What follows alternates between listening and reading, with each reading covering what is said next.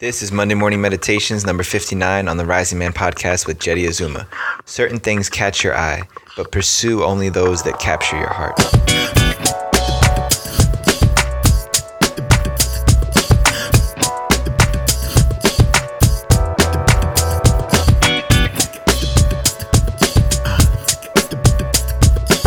Good rising to you, family. Welcome to another installment of our Monday Morning Meditations on the Rising Man podcast.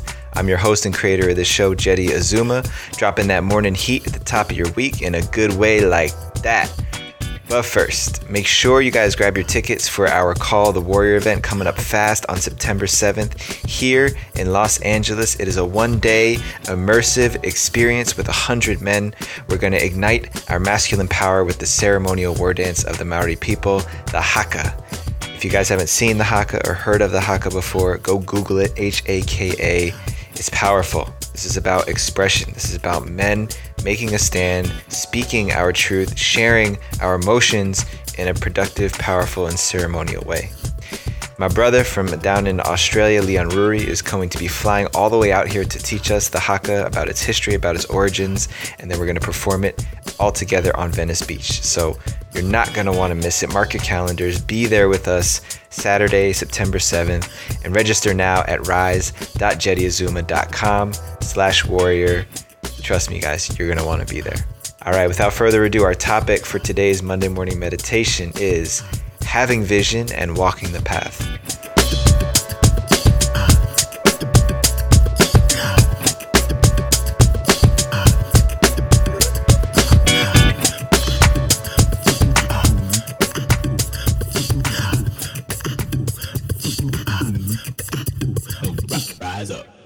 I've always had an intense fascination with birds ever since I was a little kid.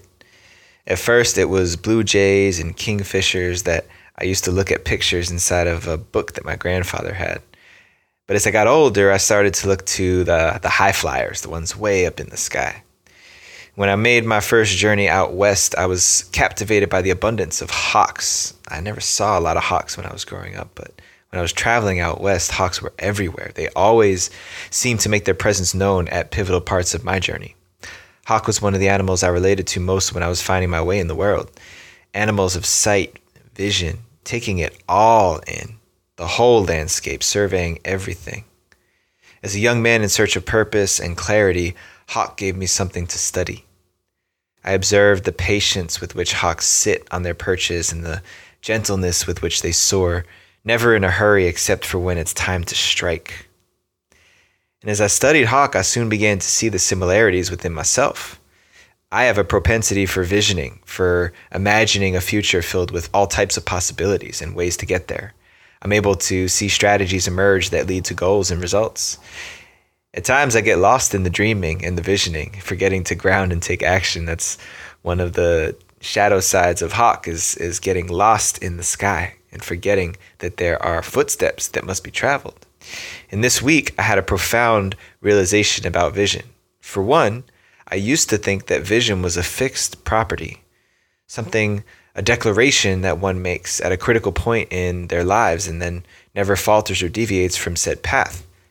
And I've come to appreciate that vision is like a star on the horizon, a compass point used to navigate ourselves towards, not something that we draw a straight line from, but something that we use as a reference point. Because there are no straight lines or direct paths to this destination. In fact, the journey is paved with twists, turns, and unexpected spirals that ultimately make the journey more colorful and robust. But there's this temptation to want to go straight line from A to B. How quickly can I get there? What's the path of least resistance? But that's not the way that vision works. At least not in my experience.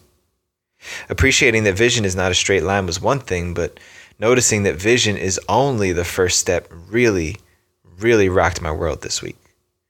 And it may not sound profound, but I realized that flying up high, seeing a future that I believe in, still requires that I come back down to the ground and put one foot in front of the other to get there.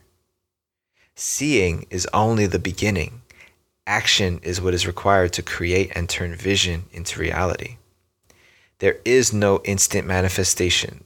Translation for that is just because I can see it doesn't mean that it is so right now. There's real work involved with fulfilling our visions.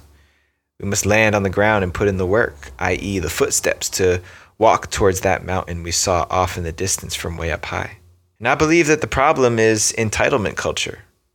I don't love the millennial generation catching a, a bad rap all the time, but there's some truth behind entitlement, behind privilege, behind a generation of boys and girls who have become men and women who are spoon fed everything. We believe that if something exists, we deserve to have it. And there's often a very real and a very substantial price to pay for big visions and big dreams. A price that most of us are not willing to pony up for.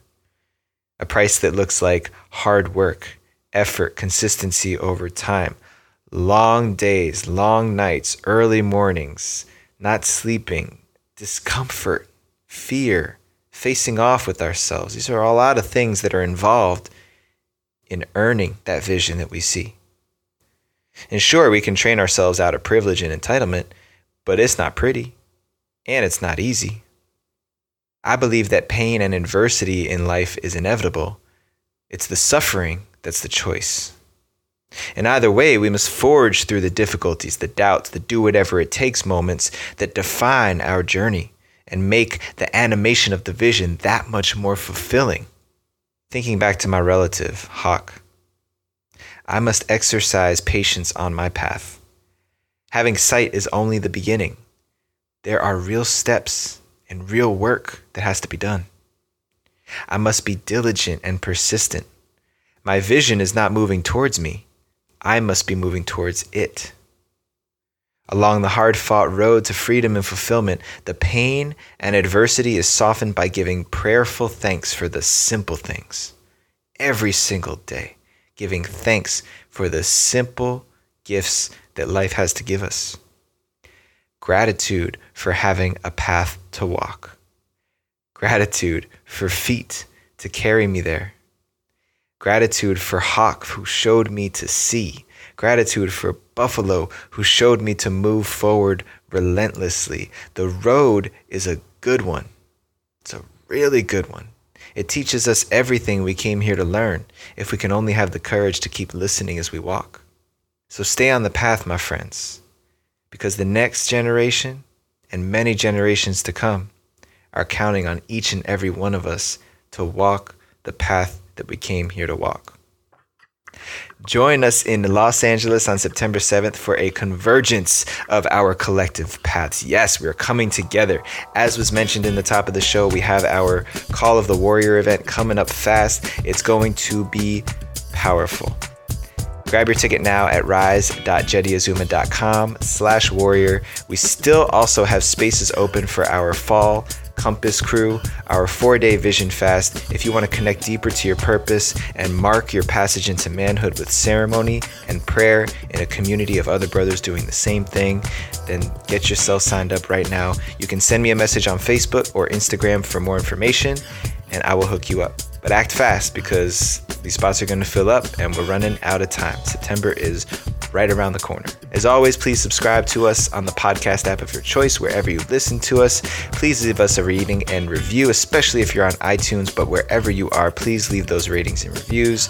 We are making a very concerted effort to boost our ratings, boost our reviews, so we can keep bringing in high powered individuals and guests to be a part of this show as well as spreading the message of the rising man far and wide for all the men across the world to hear. So Thank you for doing your part in leaving those reviews and those ratings. It only takes three to five minutes and it helps us out tremendously. So thank you in advance for doing that, every single one of you out there. Shout out to Sean Offenbach at Infinite Melodics, my man Rowan Tyne at Rowan Tyne on Instagram, Mark Rose, Julian Subic, my power team, always sewing up strong, helping me hold it down while I was gone for two weeks off the grid. I appreciate you fellas, each and every one of you. Until next time, Rise up and claim your destiny.